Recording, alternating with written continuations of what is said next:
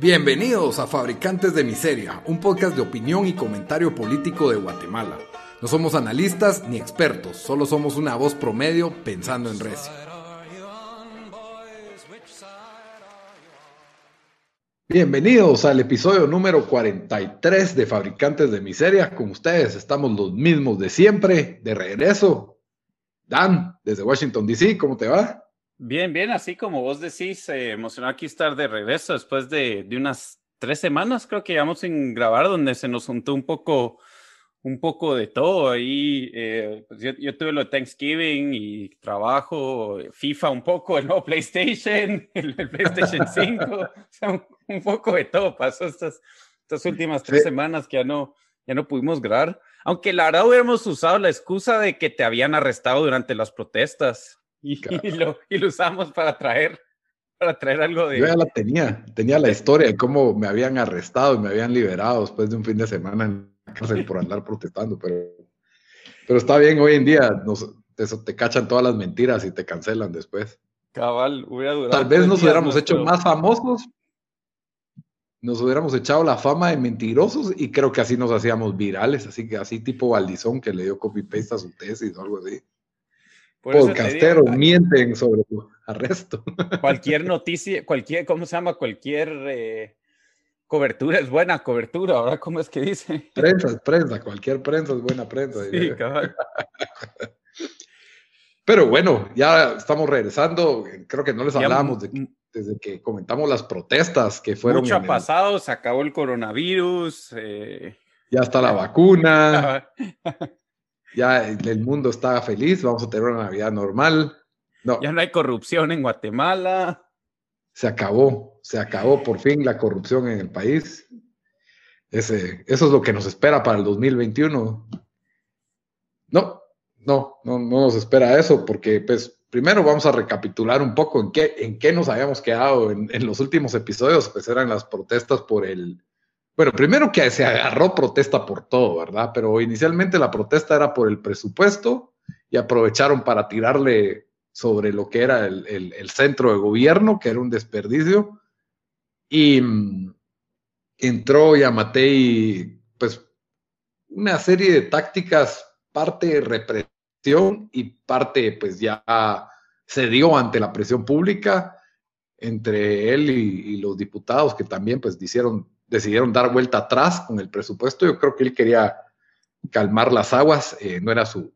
Creyó que, que, que, se podía salir con la de él y creo que pues el descontento popular, quiera que no, sí le afecta para, no sé, para, pues se necesita voluntad política y se necesitan votos para tres años que le quedan todavía de gobierno, entonces no podía tener tan, tan caliente a la población, por así decirlo, en, en su primer año. Entonces yo creo que sí decidió pues ceder, eh, ante la presión, se, se pues, le dieron nulidad al presupuesto aprobado por el Congreso y con todo el dolor de su corazón y lágrimas en sus ojos, dio la declaración de que se iba a cerrar el centro de gobierno. si pueden ver el clip, es uno de los clips de, más de verdad, de verdad, de verdad le, le, le dolió. Él dio la conferencia de prensa y solo hasta el final dijo, ah, sí, por cierto, a partir del 1 de enero se queda cerrado el centro de gobierno y digo, no contestó nada, por supuesto, y se fue así. Mírenlo, se ve dramático, se ve dramático, se ve que le, se tronó el corazón. Y, y, hay teorías ahí ya, de que ahora ya no está usando un anillo que sí usaba antes, cosas así, ¿sabes? ¿En serio? Yo, yo no sé, yo no sé. Yo, yo, Vos decís las Twitter teorías. Yo, yo tiro las especulaciones que veo por ahí y ahí ustedes sean los jueces de qué es verdad y qué no. En fin, Qué bueno que se cerró el centro de gobierno, nos veníamos quejando del centro de gobierno desde que se abrió. Eh, tal vez van a abrir el supercentro de gobierno el otro año. no sé qué se les va a ocurrir. Eh, qué préstamos va a querer atender Yamatei, todo este tipo de cosas para atender tormentas o coronavirus o el fondo de emergencia para la vacuna, que aparentemente tenemos un presupuesto para la vacuna, pero pues eh, va lento todo porque todavía no tenemos vacunas, no tenemos quien nos venda. Precisamente hay varios candidatos a que nos vendan las vacunas, pero como vos lo venías diciendo, todo el planeta Tierra quiere vacuna, así que tendremos que hacer la, la, respectiva cola. Y según el doctor Asturias, calculaba que cada vacuna iba a salir en unos 80 quetzales. No sé si eso ya incluyendo el costo de la apuesta, me imagino que solo es la vacuna en sí. Sí, pues ya después el costo de transporte y todo eso. Y estamos en Guate si lo van a dar gratis. Creo que sí, ¿verdad? O no, según yo leí. Esa es la cosa todavía. No, yo creo que no se van a comprometer a nada. Creo que puede ser, creo que va a tener que dar parte y parte, ¿verdad? O sea, alguna cuestión de gratis para algunos y no gratis para otros. Yo creo que lo mejor que podrían hacer es sí que el gobierno tenga unas para poner de gratis, pero sí que permitan la, importación para que los privados y todos los que quieran mercadearla, pues puedan hacerlo para que haya una mayor agilidad en la puesta de la vacuna, una, no sé, porque estoy seguro que mucha gente está dispuesta a pagar, mm. hay gente que no puede pagar, pero, la cosa es de que... A pagar con tal de... ahí, está, ahí hay, hay un pues puede ser algo el problema. La gente va a decir, ah, o sea, solo la gente que puede, que tiene dinero, van a ser los primeros en vacunarse. Em, entonces, yo no sé, no creería, pero, pero sabes, o sea, y creo que todos tenemos cero confianza en el gobierno de Guatemala en que puedan hacer este proceso de vacunación eficiente. O sea, va a ser un desastre. Entonces, la verdad, yo, o sea, yo creo que sí, mínimo, bueno, que se le, que, que, que que le den algunas empresas para que, para que ellos puedan, por lo menos que esas se administren, ¿verdad? Porque si no, no, no sé cómo, o sea, no sé cómo el gobierno va a lograr, a, va a lograr hacer esto de, una buena manera. La, logística de las vacunas, de transportarlas, de mantenerlas a temperatura, eh, no sería raro, sí, vamos a y aparte que había oído que algunas vacunas son que hay que poner dos dosis, una y a los otros días otra, ese tipo de cosas, ¿verdad? Entonces, sí, y, creo que pues, lo correcto sería que las vacunas públicas se pongan primero en las poblaciones más vulnerables y de ahí en los doctores. Obvio, aquí ya sabemos que los diputados del gabinete van a ser los primeros en ponerse la vacuna. No sé, por ahí. ¿Será que va a ser obligatoria? Esa es otra pregunta que, que creo que está rondando en la mente de muchas personas. Hay gente que no tiene confianza en las vacunas, que quiere esperar, quiere ver si hay, si hay cuestiones secundarias y también, pues, causa problema porque un efecto secundario a veces puede verse años después, así que... Incluso ya, pues ya sabemos con la de Pfizer que, que empezó en el, el Reino Unido, la empezaron a, pues ya la empezaron a usar primero y ahorita la están usando en Estados Unidos. Ya dijeron eh, que gente que tiene reacciones alérgicas a ya sea comidas, ah, medicinas y así, que no se la pongan. Em, entonces, obviamente. cualquier alergia, decís vos, cualquier alergia. No leí eso en el artículo, pero eso lo leí la semana pasada. No sé si ya cambió, pero sé que hoy dijeron de que, de que eh, leí otro artículo que, pues me la abrazo, leí el título que decía más o menos lo mismo en Estados Unidos. Por lo menos con esa, con esa, mm, ¿cómo se llama? Con esa vacuna. No sé si con la otra. Em, entonces bueno, pero igual como sabemos, pues bueno, la de Guatemala no sé cuál es la que vamos a tener, no sé que no es la de Pfizer, pero, pero lo que sí sabemos es que vamos a parar teniendo como 10 vacunas o por lo menos 5 que funcionen. Entonces ahí va a haber un poco de dónde, de, de dónde agarrar. Em, sí, sí, bueno, y, vamos a ver, como, como te digo, aquí yo, yo conozco a gente que ya se la dieron, eh, amigos que son doctores o que trabajan en hospitales, ya la recibieron. Eh, aquí dijeron que creo que están esperando tener 20 millones de vacunas para final de este año y otras 30 para principio del otro año. Eh, creo que esta solo, no sé si esta, creo que solo era la Pfizer esta y aparte está la de Moderna que ya se supone que el FDA lo iba a aprobar esta semana.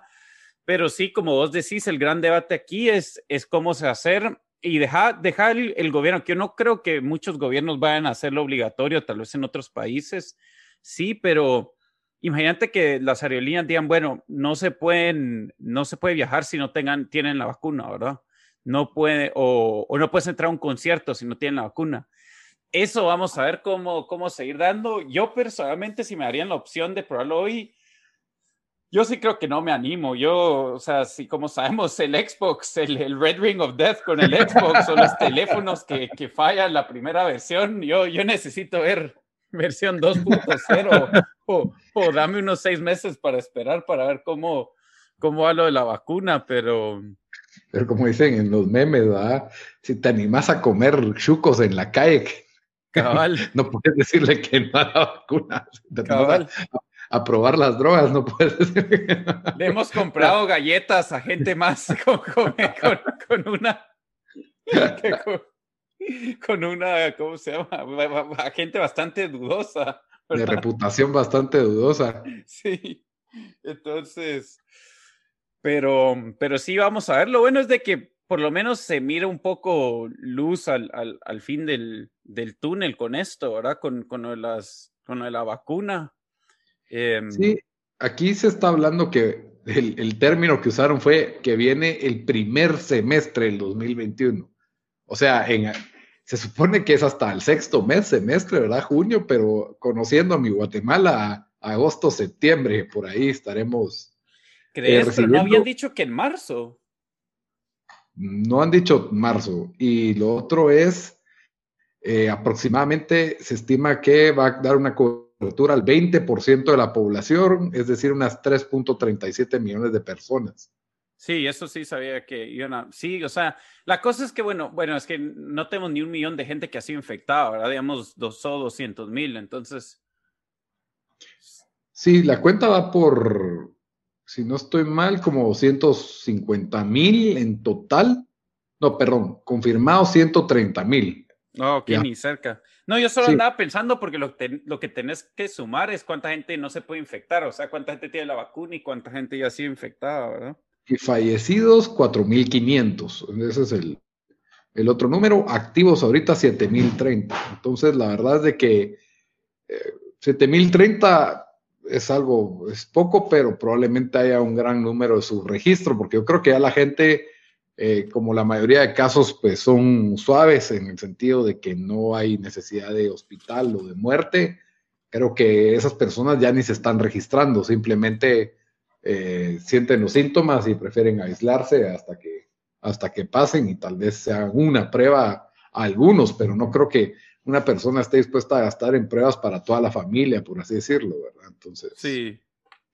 Eh, creo que seguro hay un terrible número de, subregistro. Aún así, todavía salen en las noticias, pues, médicos que han muerto, personas que, han muerto con, pues, con esto, ¿verdad? Y pues yo espero que la vacuna no sea como el Exox y realmente ayude. También creo que creo que no va a haber, no hay una necesidad de ser tan agresivo con la imposición de la vacuna, mientras que los números de mortandad sean así de bajos. Eso es lo que yo creo. O sea, ya será cuestión de las empresas, o sea, si una empresa privada quiere hacerlo así, bueno, bien por ellos, pero si el ministerio se pone con que, bueno, si quieren abrir el cine tienen que exigir vacuna, entonces ahí ya podríamos pues tener más conflictos y y más, y más problemas, ¿verdad? Pero pues ya, ya será de ver para este 2021 que está a la, a la, vuelta, de, a la vuelta de la esquina. Y el doctor Asturias, pues el, director de COPRECOVID, eh, de la Comisión contra el Coronavirus, renunció. Obviamente él dijo que iba a terminar su tarea hasta el 1 de enero, ¿verdad? Hasta el 31 de diciembre. Y Habrá que ver cómo se llama, a quién lo va a reemplazar. Es uno, no creo que sea alguien tan mediático, creo que tal vez ya va a ir bajando la atención del coronavirus. Pero ¿sabes a quién no le ha dado coronavirus y no, no se ha cuidado tanto? ¿A quién? Al, a Neto Brand. Neto Brand, el Iron Brand, como le decimos de cariño aquí.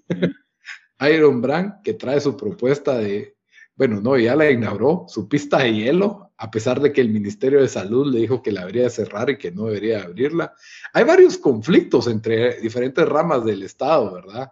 No sé, vos qué pensás de una pista de hielo? ¿Será que es ideal abrir una pista de hielo? Pues yo primero quisiera saber con qué fondos lo hizo, que sabemos que ah. son... los de sus ahorros de plano. ¿Verdad?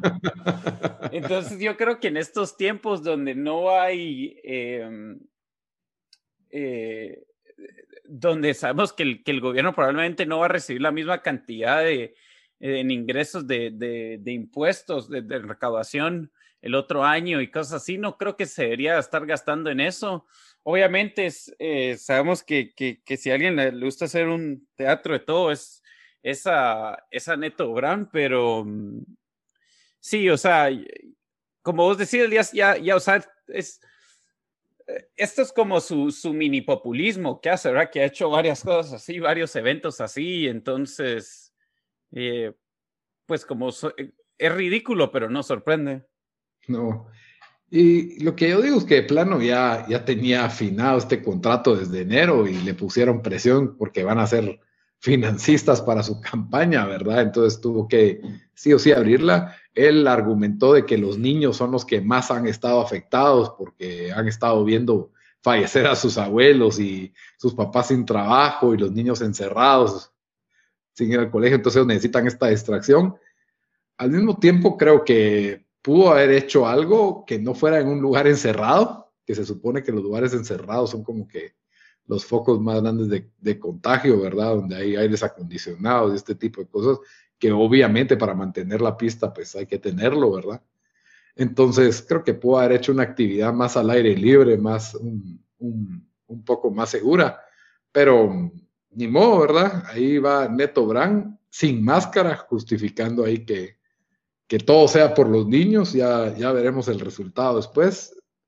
Los niños, la verdad, de que son un sector que es lo opuesto a un foco vulnerable, la verdad.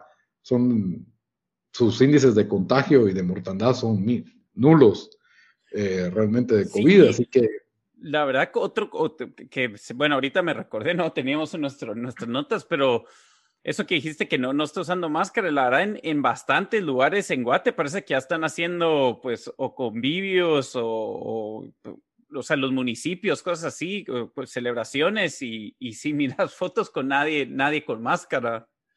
Es que esa es la cosa, cuando vas a una actividad donde hay comida y hay bebida, es por gusto la máscara, porque vas a estar con esas personas en la misma mesa abriendo la boca, pues, entonces ya para qué te vas a poner la máscara si vas a pasar así, o sea, ya es un, ya es un, adorno, pues.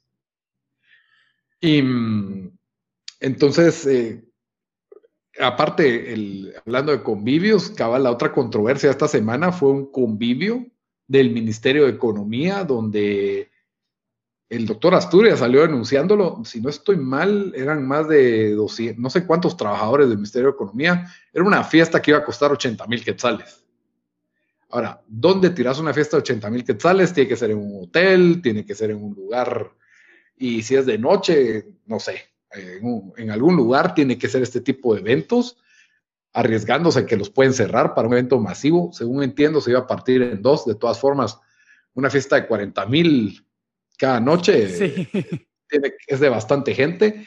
Lo otro es que el Ministerio de Economía, el ministro, se lavó las manos diciendo de que, miren, yo no les pude negar el presupuesto porque esto es, un, es parte del pacto colectivo que el sindicato negoció con el ministerio. Entonces, el pacto colectivo es básicamente palabra de Dios en, en nuestros ministros, ¿verdad? En nuestros ministerios.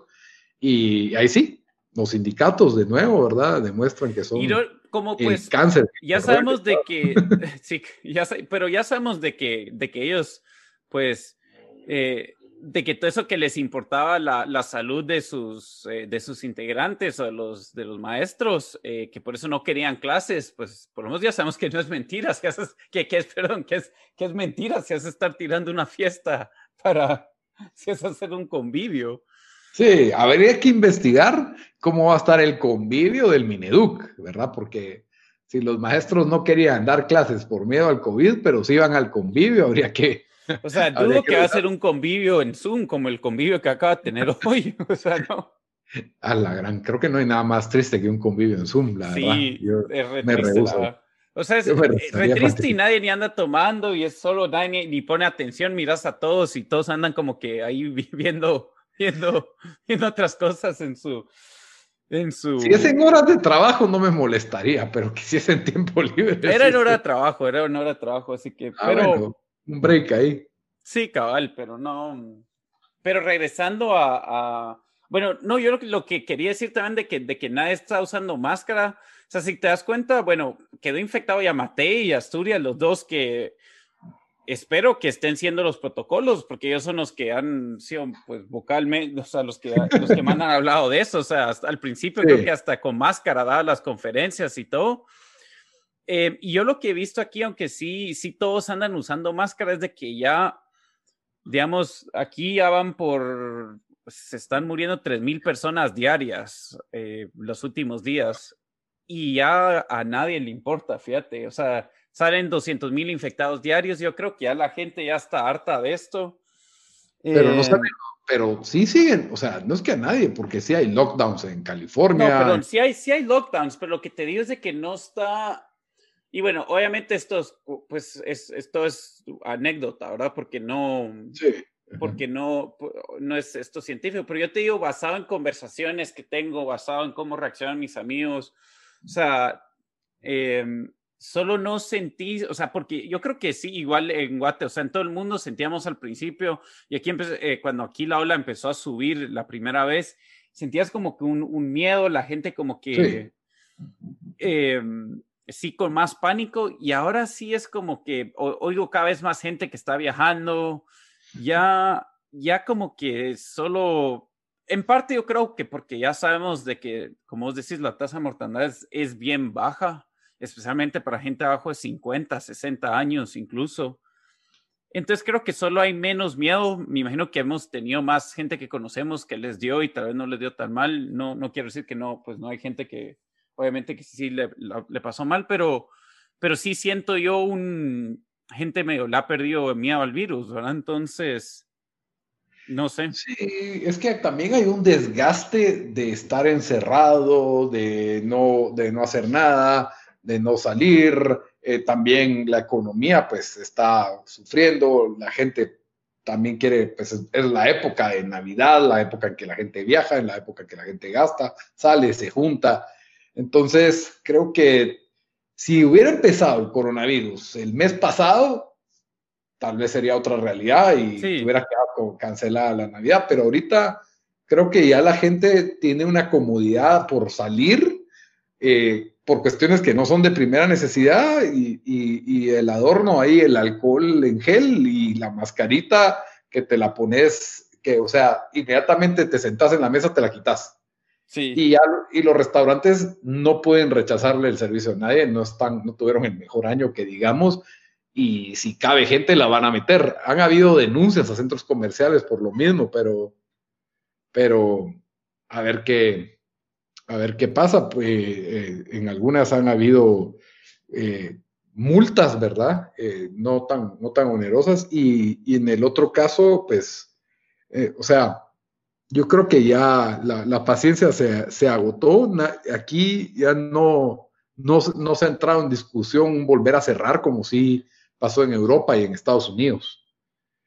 Entonces, a ver qué, a ver qué sucede. Yo no, no he visto ninguna discusión a favor de esto, nadie está a favor de volver a cerrar, gracias a Dios, pero sí me, me preocupa que otros países del primer mundo estén cerrando de regreso y capaz. La, la cosa es de que la, sol, la, la, ola, la segunda ola no ha llegado a Guate, en serio. O sea, yo sé que el presidente y Asturias se han dicho que la ola, segunda ola había llegado a Guate, pero no eh, no llegó como aquí, o sea, toda Europa y Estados Unidos y otros países están teniendo nuevos récords de infectados, de hospitalizaciones. Em, entonces, por ahí es que, creo que Guate no, pues no, esa no es la realidad ahorita. Ahora, entonces, vamos a ver si pasa. Ojalá esperemos que no.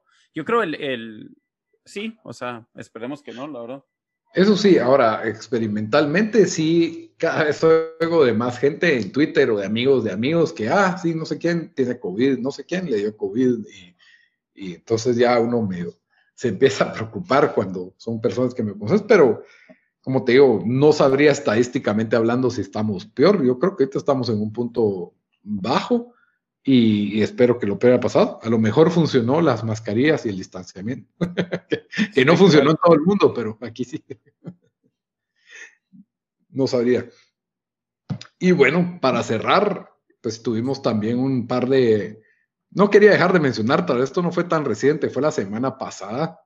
pero tuvimos al Ministerio Público actuando como el, el martillo de la SAT, ¿verdad? Eh, confiscando y sindicando a una persona porque traía maletas de ropa para vender de Estados Unidos. Ah, la gran. Yo creo que no llegaban ni a 10 mil dólares, pues, entre toda la ropa. Eran como. ¿Esto lo hicieron por show o.? Lo pusieron en Twitter. Hoy confiscamos y de, de, contrabando y que. Y es como que la persona entró por el aeropuerto, donde hay una aduana, y si te revisan, pues bueno, que pague el precio de lo que le quieran ajustar, que se le haga una multa, que se le haga una citación, lo que quieran, pero criminalizar a una persona por tres maletas, cuando en el Estado tenemos convivios de 80 mil quetzales, o sea, jódanse pues, ¿no? O sea, y, creo que hay gente que eh, aplaude cuando pasa esto con grandes empresarios, pero el problema es que, de repente, eh, porque ahorita pasó también con el, comercio, este es una serie de almacenes que se llama La Barata, eh, donde dijeron que había una defraudación de 150 millones de quetzales, algo así por el estilo, y ya van como segundo caso, que son más de 100 millones de quetzales en defraudación, y mucha gente lo está interpretando como que se robaron 100 millones de quetzales de niños con hambre, de... y no, le robaron a los ladrones del Estado 100 millones de quetzales. Iban a llegar 5 Lo que me da risa es de que, o sea, porque aquí ya estoy en la publicación, o sea, esto lo dicen como que vieron el gran trabajo que estamos haciendo, pero, pero, pero, o sea, pero se, se desaparecen 120 millones de, de, del Estado, que obviamente no les, o sea, pues no es como que ellos tienen la culpa, no era ni la, ni, ni, ni la misma institución, este, pero, pero me entendés lo, lo, ridículo que es, o sea, la, la, la, sí, es, es, o sea, y no solo eso, sino la gente que trae y trata de hacer su dinerito por el aeropuerto. Cabal. O sea, es, lo hacen porque no hay oportunidad de hacer negocios en Guate, de, de, de o sea, no, no, es, es, es, tan miserable, ¿verdad? O sea, el trabajo. Sí, entonces, obviamente la gente va a hacer esto. Eh, bueno, el MP fue el que publicó esto, así que sí, el MP, el MP arrestan a ella, pero, pero a todos los diputados, a todos los, los, a toda la gente en el gobierno que anda robando cantidades millonarias, ahí sí no, nunca pasa nada. No, y, y, yo lo que creo es que hay tal vez presión de diputados o funcionarios que tienen acciones o que tienen en algún involucramiento en tiendas de ropa, ¿ya? Y las tiendas de ropa ahorita necesitan sus ventas y obviamente este es un, el mercado informal es una competencia, es una competencia que gracias al WhatsApp, al Facebook y al Instagram se ha, ha tenido un boom, digámoslo así, entre el año pasado y este año venían, era un mercado que venía creciendo y que ya la SAT venía amenazando que iba que iban a fiscalizarlo, ¿verdad? Hasta, hasta el OnlyFans quería fiscalizar. Entonces, eh, la verdad es de que, eh, sí, como vos decís, o sea, persiguiendo estos, estos peces pequeños, ¿verdad?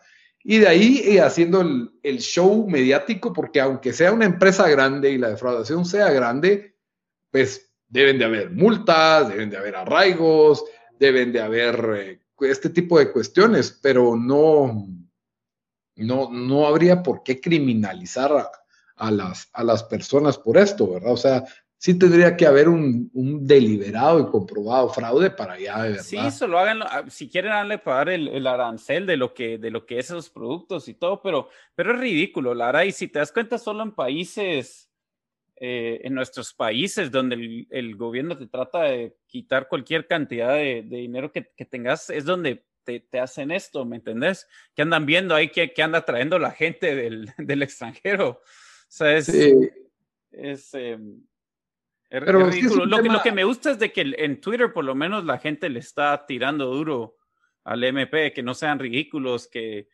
todo, todo tipo, todo tipo de buenas respuestas que, que probablemente es mejor si ustedes la leen a que si yo la... ahorita me acordaste hablando del MP, el otro escándalo fue que la fiscal encargada de investigar al fiscal de la FESI, porque hay una guerra interna en el MP, el, fiscal de la FESI, que es la Fiscalía contra la Impunidad y que es el, admirado por media Guatemala como el héroe nacional que está persiguiendo a los corruptos, ¿verdad? Es este es, eh, fiscal apellido Sandoval.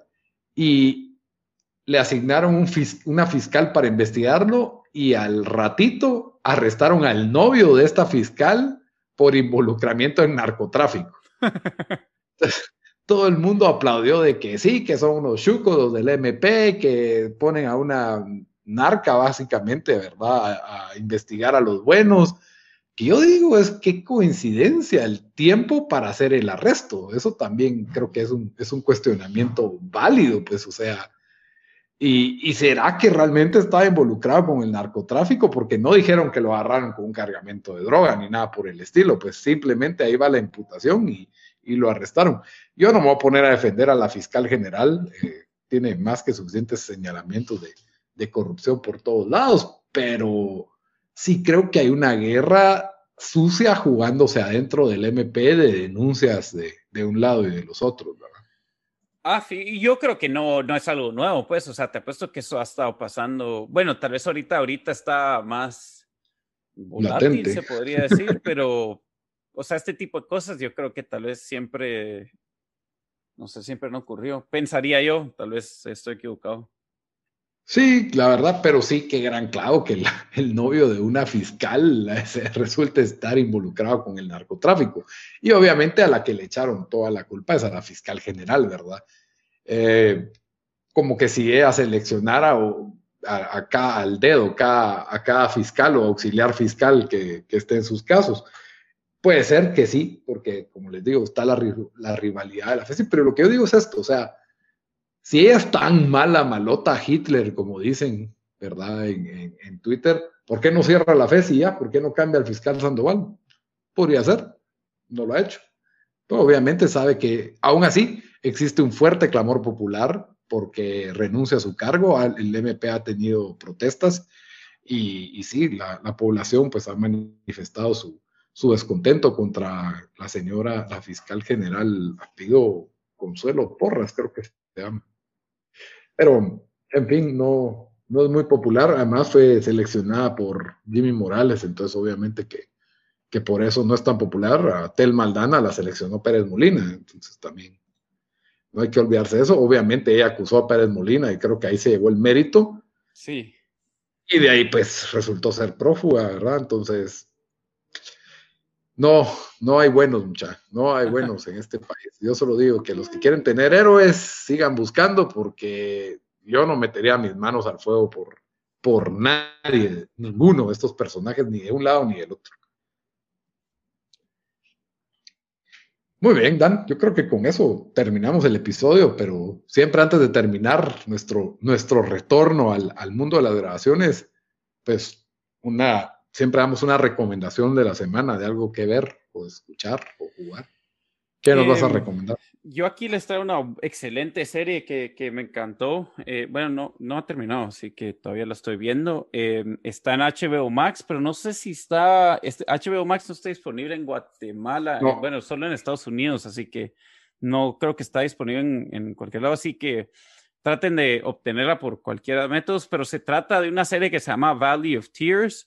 Es una serie eh, israelita, es la serie más cara producida en, Israel. Em, y se trata sobre la, el Yom Kippur War, que fue una guerra en los 70s, em, que, que, la verdad es, bueno, fue, fue, obviamente fue una guerra importante porque no solo pues cómo se logró defender Israel, pero después el, territorio que, logró eh, quitar después de esa guerra y sabemos todo lo que, pues, todo lo que dejó eso, son problemas que hasta el día de hoy se están, se están viviendo. Em, entonces, eh, la verdad, yo, yo creo que porque la gente primero que lo primero que piensa con esto es de que va a ser una producción que va a ser totalmente em, del lado eh, o sea, va, a dejar a Israel como de, en un lado positivo, pero como comienza, no, yo, digo que la verdad no, no es así. Incluso la otra, u otra eh, serie que voy a recomendar otro día que, se llamaba Our Boys de Israel, que la trataron de, de, banear en Israel porque decían de que no, de que pues sacaba Israel en, en, o sea, lo sacaba mal, ¿verdad? O sea, dejaba mal al, al, imagen del país. Entonces esto, y esto es más de la guerra, o sea, no tanto como que diciendo que, mm, eh, pues, si, si, era bueno o malo lo que estaba pasando, pero, pero sí muy buena. Eh, no quiero spoilear mucho lo que pasó, pero fue una guerra donde Israel fue, fue sorprendida durante, durante Yom Kippur y, y los, creo que fueron seis países los que lo invadieron y pues estaban, digamos, tenían una, eh, creo que estaban outnumbered por bastante. Y, la, famosa guerra de los seis días. No, esa fue antes. O sea, ah, esta fue la respuesta al, al, a la guerra de los seis días, que fue ah, cinco años antes que esta, si no estoy mal, algo así. Pero ah, muy, muy buena. Se llama Valley of Tears. Encuentran como puedan. Está excelente. Muy bien.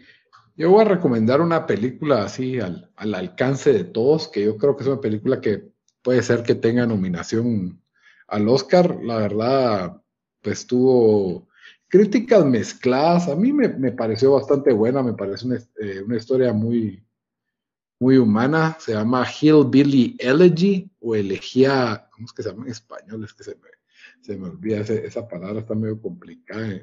Elegía de un pueblo rural, algo así, pero Hillbilly Elegy es como que el, el término más común. La, destrozaron los críticos según Rotten Tomatoes, ¿verdad? Pero la audiencia en general le dio bastante aprobación, tiene 86% de fresh con la audiencia en general y 26% con los críticos.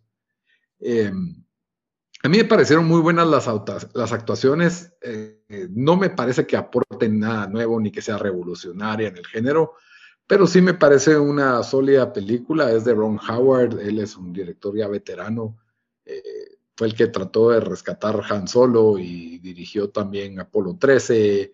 Tiene, tiene un historial bastante, bastante profundo, ¿verdad? Eh, Ron Howard, unas buenas y otras no, pero a mí esta película sí, sí me gustó. Eh, se basa en, esta familia que, que es como Hillbilly, como lo dice su, su título, ¿verdad? Y es desde la perspectiva de un estudiante de Yale que proviene de la provincia, ¿verdad? Creo que es Indiana o Kentucky, en el, en el sur de Estados Unidos, ¿verdad? Entonces, eh, pues como, como su vida es, tiene, digamos que una perspectiva diferente a la del típico estudiante de Yale y, y, cómo fue su crianza y cómo fue su familia y cómo la crianza de su familia explica ciertos comportamientos que a nosotros nos parecerían, hey, como que esta gente incivilizada, pero realmente hay mucha explicación o un trasfondo bastante eh, bastante claro de por qué, por qué las personas actúan así. Entonces, muy buena película, muy humana, yo la recomiendo, al alcance de todos. La protagonizan Amy Adams, que pues ha estado rascando Oscar año tras año, y Glenn Close, famosa por Cruella de Vil y muchos otros papeles más. Muy buena actriz, muy recomendada. Hillbilly Elegy en Netflix. Muy bien, Dan. Entonces, eh, con eso concluimos el episodio. Como siempre, se, había, se me había olvidado. Les recuerdo que nos pueden escuchar en Spotify, en SoundCloud, en Stitcher. Tenemos también canal en YouTube. En todos lados nos encuentran como fabricantes de miseria. Hasta la próxima. Adiós.